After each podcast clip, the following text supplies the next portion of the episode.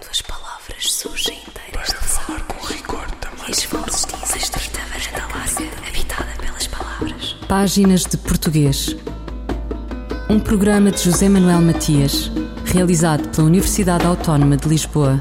Uma estrita varanda larga, habitada pelas palavras. Para falar com rigor da máquina do mundo.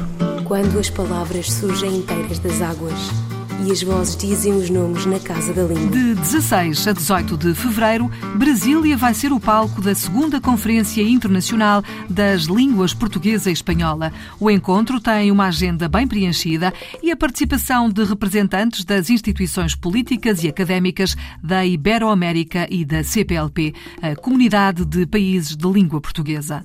Sob o signo da dimensão global dos dois idiomas, o português e o espanhol, o encontro vai debruçar-se sobre a ciência plurilingue, o português e o espanhol na ciência, línguas, tecnologia e inovação, cultura, diversidade e inovação, português e espanhol como línguas pluricêntricas e estratégias para o futuro em todos os domínios comunicacionais, culturais, geopolíticos, onde os dois idiomas se inserem.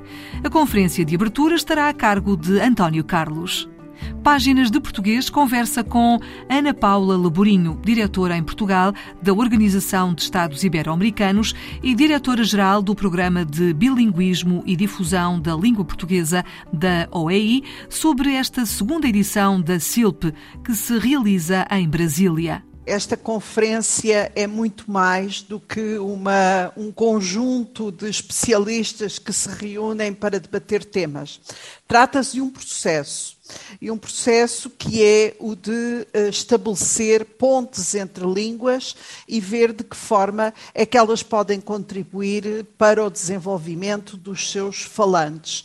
E daí que uh, o que já na primeira sílaba fizemos e agora também faremos, é juntar, por um lado, decisores políticos, pessoas que tenham responsabilidades nestas áreas e, por outro lado, especialistas, de forma a que possamos estabelecer planos de ação eh, que são fundamentais para a nossa organização, mas que nós julgamos que também podem alinhar de melhor forma a ação de todas as instituições.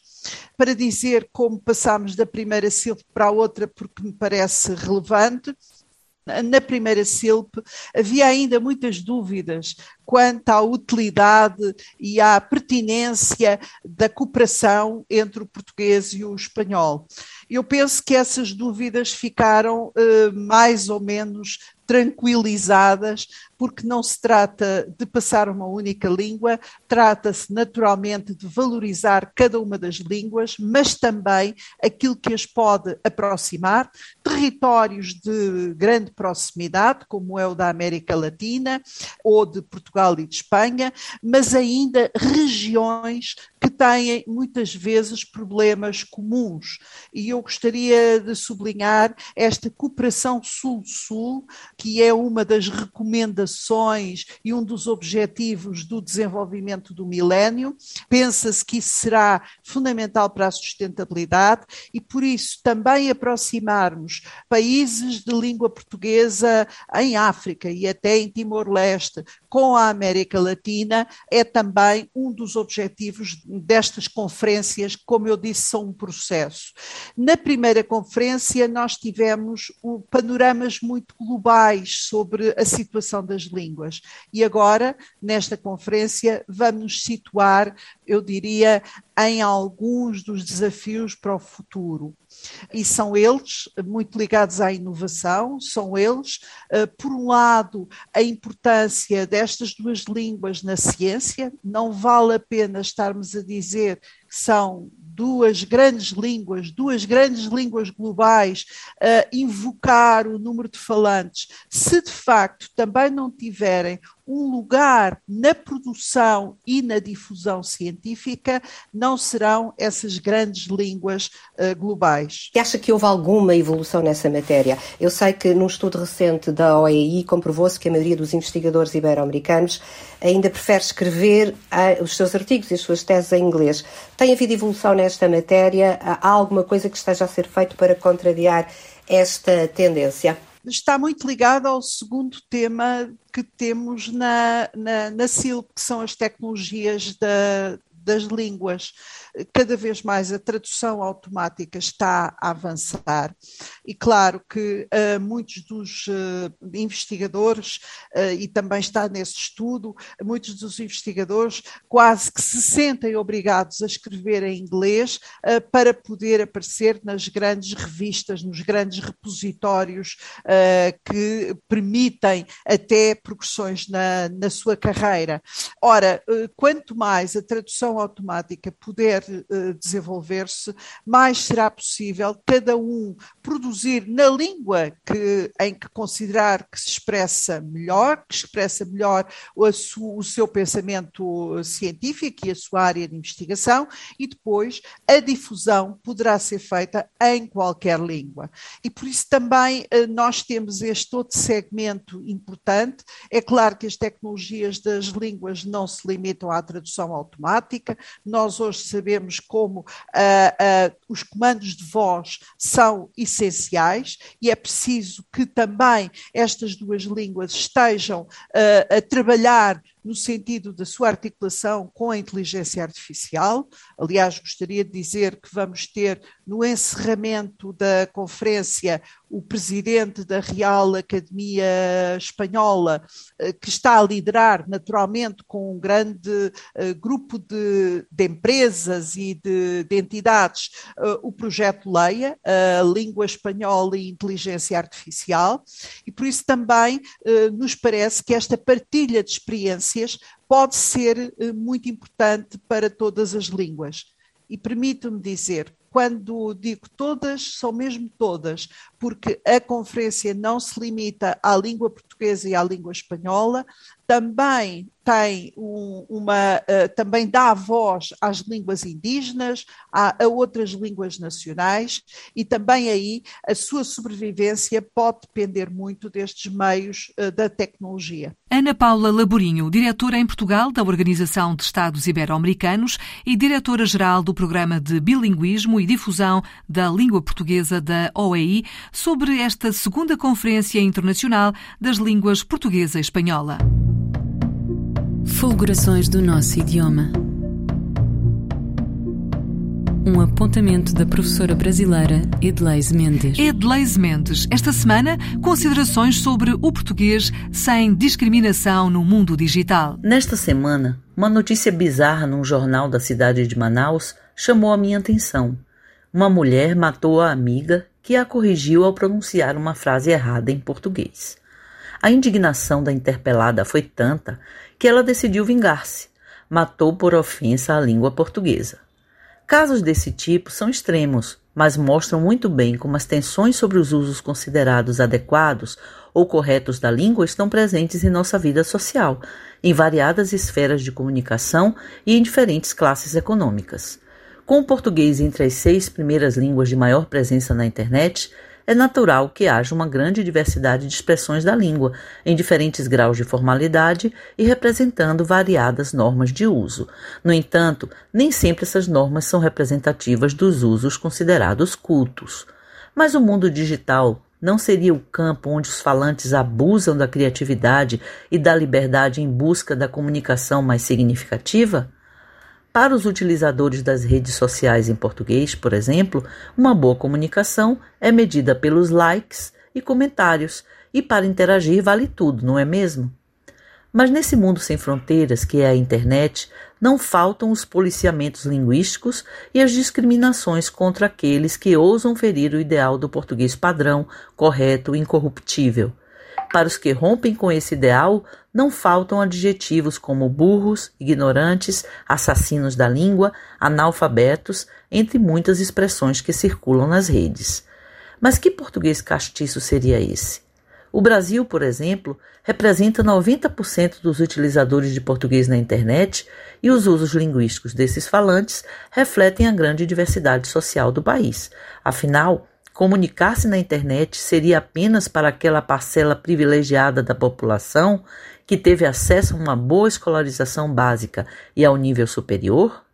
Ao contrário disso, desde as pessoas das classes sociais menos privilegiadas a aquelas que detêm grande parte das riquezas do país, todos têm pelo menos um celular conectado à internet, a partir do qual se fazem presentes no mundo digital com o português que sabem usar.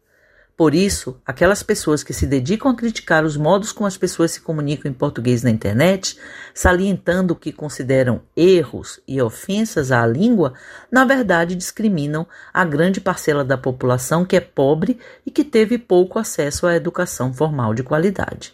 Por outro lado, a patrulha linguística também tem funcionado como arma política, que serve para desqualificar pessoas de uma certa projeção social pelos usos inadequados do português. Nesses casos, até os mais ferrenhos defensores da liberdade linguística e da democratização do uso da língua juntam-se ao coro dos detratores. Afinal, cobrar de um juiz que use a língua portuguesa de modo adequado é bem diferente de cobrar de uma pessoa que sequer completou os primeiros anos de escolarização, não acham? O mundo digital é um espaço de múltiplas dimensões, onde cabem todos os usos do português, pois ali se celebra a diversidade, mesmo que alguns não a reconheçam. A crónica de Edleis Mendes sobre o português sem discriminação no mundo digital. Não quero lhe falar, meu grande amor, das coisas que aprendi nos discos Quero lhe contar como eu vivi e tudo o que aconteceu comigo. Viver é melhor que sonhar. Eu sei que o amor é uma coisa boa. Mas também sei que qualquer canto é menor do que a vida de qualquer pessoa. Por isso, cuidar do meu bem. Há perigo na esquina. Eles venceram e o sinal está fechado para nós que somos jovens. Para abraçar seu irmão e beijar sua menina na rua que se fez o seu braço, o seu lábio e a sua voz. Você me pergunta pela minha paixão. Digo que estou encantada como uma nova invenção. Eu vou ficar nesta cidade, não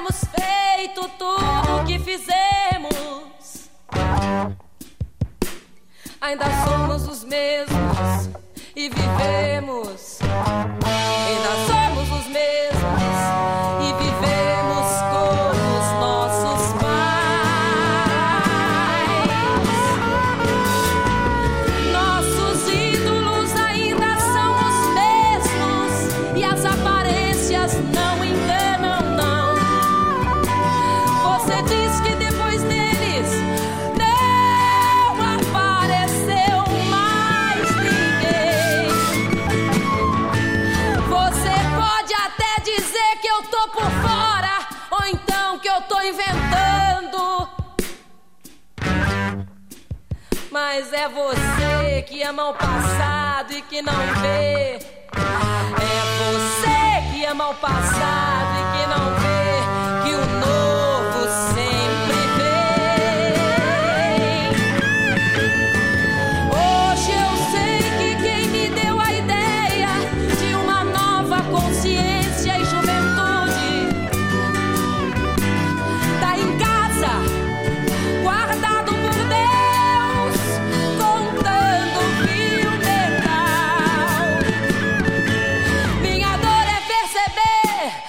apesar de termos feito tudo, tudo, tudo que fizemos, nós ainda somos os mesmos e vivemos.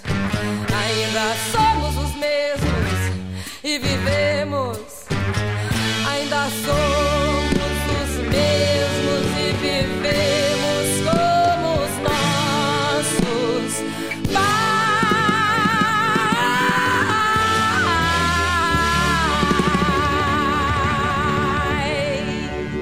Nossos pais, Elis Regina. Quantas palavras?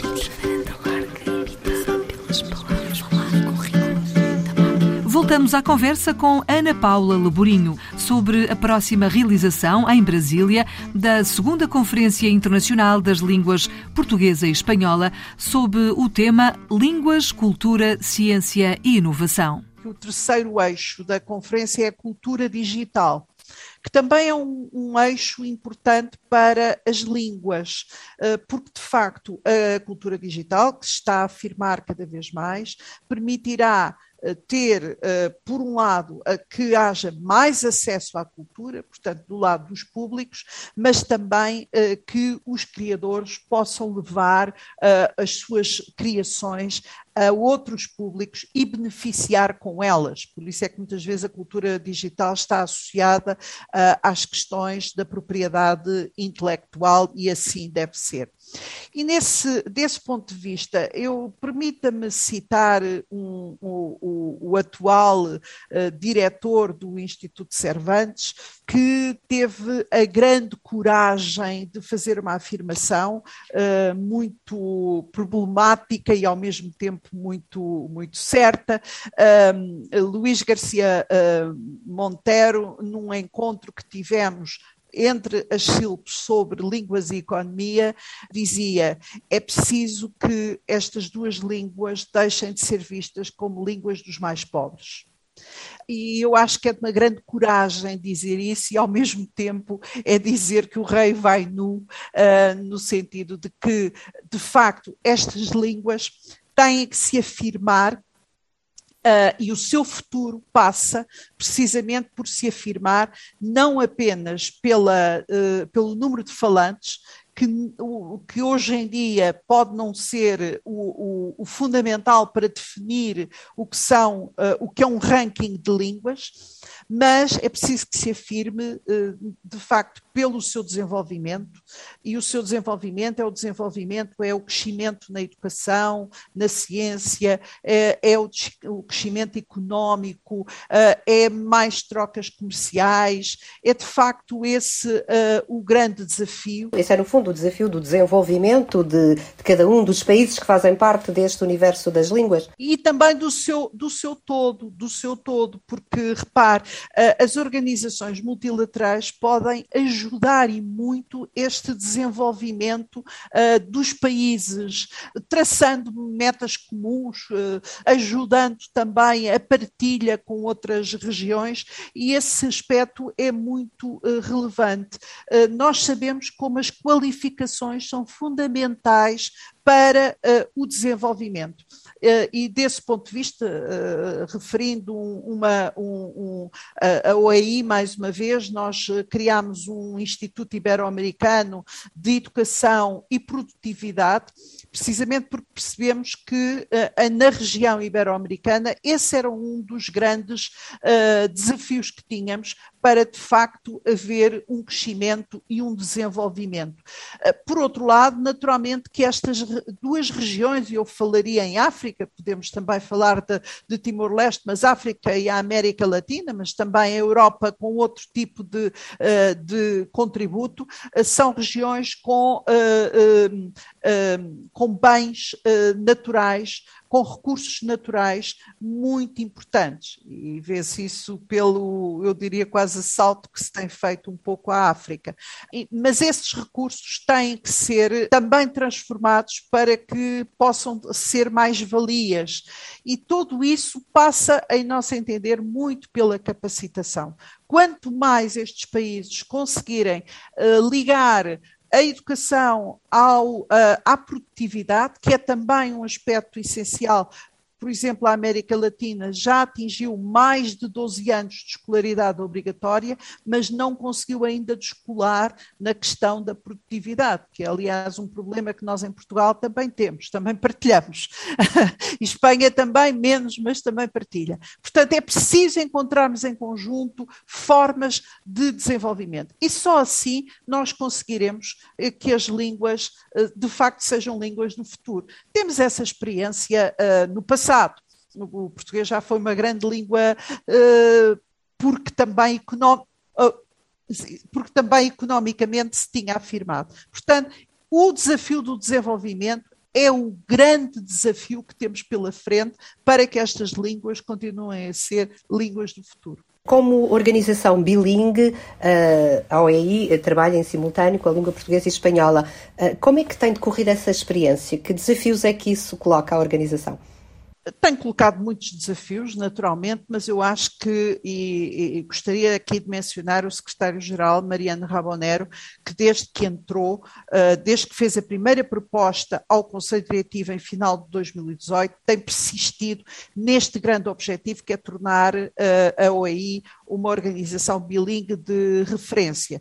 Neste momento, a Direção-Geral uh, de Bilinguismo e Difusão de Língua Portuguesa está em Lisboa, está sou eu que a dirijo, ah, porque ele também entendeu que o impulso tinha que ser, sobretudo, do lado português, porque o espanhol já tinha o seu espaço.